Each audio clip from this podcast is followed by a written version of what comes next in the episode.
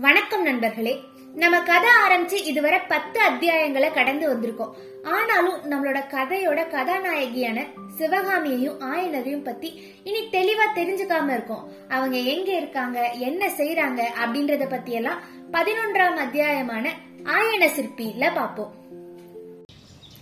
ரொம்ப பெருசா வானத்தை போய் முற்ற அளவுக்கு வளர்ந்திருந்த மரங்கள் சூழ்ந்த காட்டுக்கு நடுவுல அழகான சிற்ப வேலைப்பாடம் அமைந்த ஒரு வீடு இருந்துச்சு. அதுதான் ஆயன சிற்பியினுடைய வீடு. அந்த வீட்டை சுத்தி நிறைய பெரிய பெரிய கற்களா போட்டு வச்சிருக்காங்க. அந்த கற்கள்ல நிறைய சிற்பிகள் கையில உளிய வச்சு வேலை பார்த்துட்டு இருக்காங்க. அந்த உளியினுடைய சத்தத்துக்கு நடுவுல அந்த வீட்டுக்குள்ள இருந்து திடீர்னு சலங்கையினுடைய ஜல்ஜல் சத்தம் கேக்குது. அந்த சத்தம் கேட்ட உடனே அங்க இருந்த சிற்பிகள் எல்லாரும் அவங்களுடைய உளிய கீழே போட்டுட்டு அமைதியா அந்த சலங்கையினுடைய சத்தத்தை கேட்டுட்டு இருக்காங்க. அப்படின்னு அந்த சத்தத்துல விசேஷம்னு கேட்டா அது அந்த சிற்பிகளுடைய தலைமை சிற்பியான ஆயனரோட மகள் சிவகாமியினுடைய பாத சலங்கைகள்ல இருந்து வந்த அந்த இனிமையான ஒளி. கடந்த மூணு நாட்களா ஏதோ ஒரு சோகத்தினால சிவகாமி அம்மையினுடைய சலங்கை சத்தம் கேட்காம ஓஞ்சு போயிருந்த அந்த சிற்பிகளுக்கு மூணு நாளுக்கு அப்புறம் அந்த சத்தத்தை கேட்குறப்போ அவங்க காதுகளில் வந்து தேனா பொழியிற மாதிரி இனிமையா இருக்கு. கொஞ்ச நேரம் அந்த சத்தத்தை அமைதியா கேட்டுட்டு இருக்காங்க. அதுக்கப்புறம் அவங்க அவங்களுடைய வேலையை பார்க்க ஆரம்பிச்சிருக்காங்க. எல்லாம் சரிதான். ஆனா பல்லவ சாம்ராஜ்யத்தோட மிகப்பெரிய மிக முக்கியமான சிற்பியான ஆயனரும் அன்றைய காலகட்டத்திலே தலை சிறந்த கலை ராணியான சிவகாமியும் காட்டுக்கு நடுவுல வீடு கட்டி உட்கார்ந்துருக்கிறதுக்கான காரணம் என்ன அப்படின்னு நம்ம கேட்டா அதுக்கும் ஒரு பதில தயாரா வச்சிருக்காரு கல்கி அவர்கள். நான் கதையோட இன்ட்ரோலே சொல்லியிருப்பேன். மகேந்திரவர்ம பல்லவர் வந்து ஒரு மிகப்பெரிய கலை விரும்பி அவர் பல்லவ சிம்மாசனத்துல சக்கரவர்த்தியா பதவியேற்ற அந்த நாள்ல இருந்து பல்லவ சாம்ராஜ்யத்துல ஒரு மிகப்பெரிய கலை புரட்சி ஒன்று நடந்துச்சு. மகா சிற்பிகளும் சித்திர கலைஞர்களும் சிற்ப கலையை நல்லா வளர்த்து வந்தாங்க.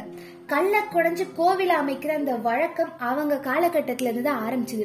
ஒரு பக்கம் இந்த கலைகள் எல்லாம் நல்லா வளர்ந்து வர இன்னொரு பக்கம் சைவ சமயமும் வைணவ சமயமும் ரொம்ப காலமா வேரூன்றி பிரபலமா இருந்த புத்த சமயத்தையும் சமண சமயத்தையும் பின்னுக்கு தள்ளி ரொம்ப வேகமா வளர்ந்து வந்துட்டு இருந்துச்சு.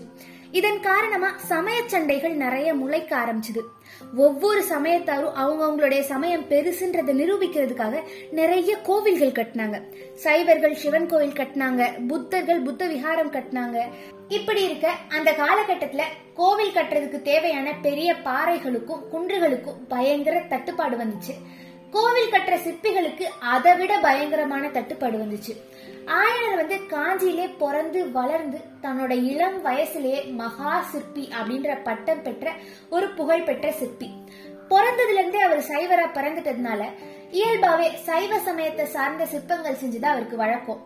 ஆனா அவரோட புகழ் வளர வளர சாமானிய மக்கள்ல இருந்து மகேந்திரவர்ம பல்லவர் மாதிரி பெரிய பெரிய சக்கரவர்த்திகள் வர அடிக்கடி அவரோட வீட்டுக்கு வந்து போறதும் ஆயனரை வேற வேற சமயங்களுக்கு மாற சொல்லி வற்புறுத்துறதுமா இருந்தாங்க. அவங்களெல்லாம் சமாளிக்கவே அவரோட நேரம் எல்லாம் செலவாயிடுறதுனால சிற்ப வேலைகள்ல அவ்வளவா கவனிக்க முடியல. அதனால மனிதர்கள் அதிகமா புழங்காத ஒரு இடமா ஒரு காட்டுக்குள்ள ஒரு அழகான வீட தனக்காக அமைச்சுக்கிட்டாரு. ஆயனர் சிற்பக்கலை மட்டும் இல்லாம நடனக்கலையிலும் தேர்ச்சி பெற்றிருந்தாரு. தன்னோட மகளான சிவகாமிக்கு அந்த நாட்டிய கலையை கத்து கொடுத்து ஒரு பெரிய இடத்துக்கு கொண்டு போகணுன்ற ஆசையும் அவருக்கு ரொம்ப நாளா இருந்து வந்துச்சு.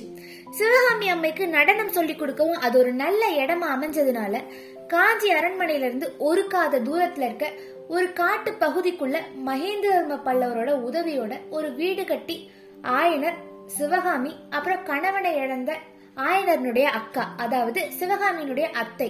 மூணு பேரும் குடிபெயர்ந்து போறாங்க. ஆயனரே மனிதர்கள் வேண்டான்னு ஒதுக்கி வைக்கிறப்ப கூட இந்த மனித குலம் அவரை விட்டு வைக்கிறதா இல்ல.